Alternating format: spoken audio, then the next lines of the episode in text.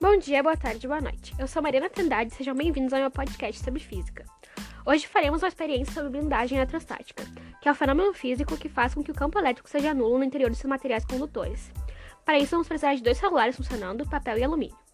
Primeiro, você deve enrolar um dos celulares com papel e com o outro ligar para ele. O celular irá receber a ligação novamente, não é?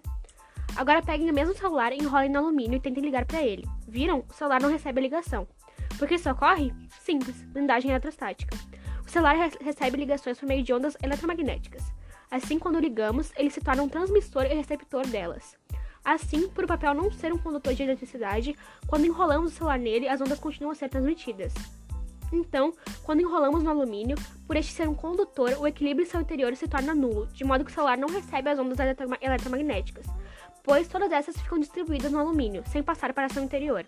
Isso é um exemplo do que ocorre quando entramos em um elevador e o sinal perde, intensidade ou até mesmo some. E também do porquê os raios não nos atingem quando estamos dentro dos nossos carros, pois esses são feitos de materiais condutores.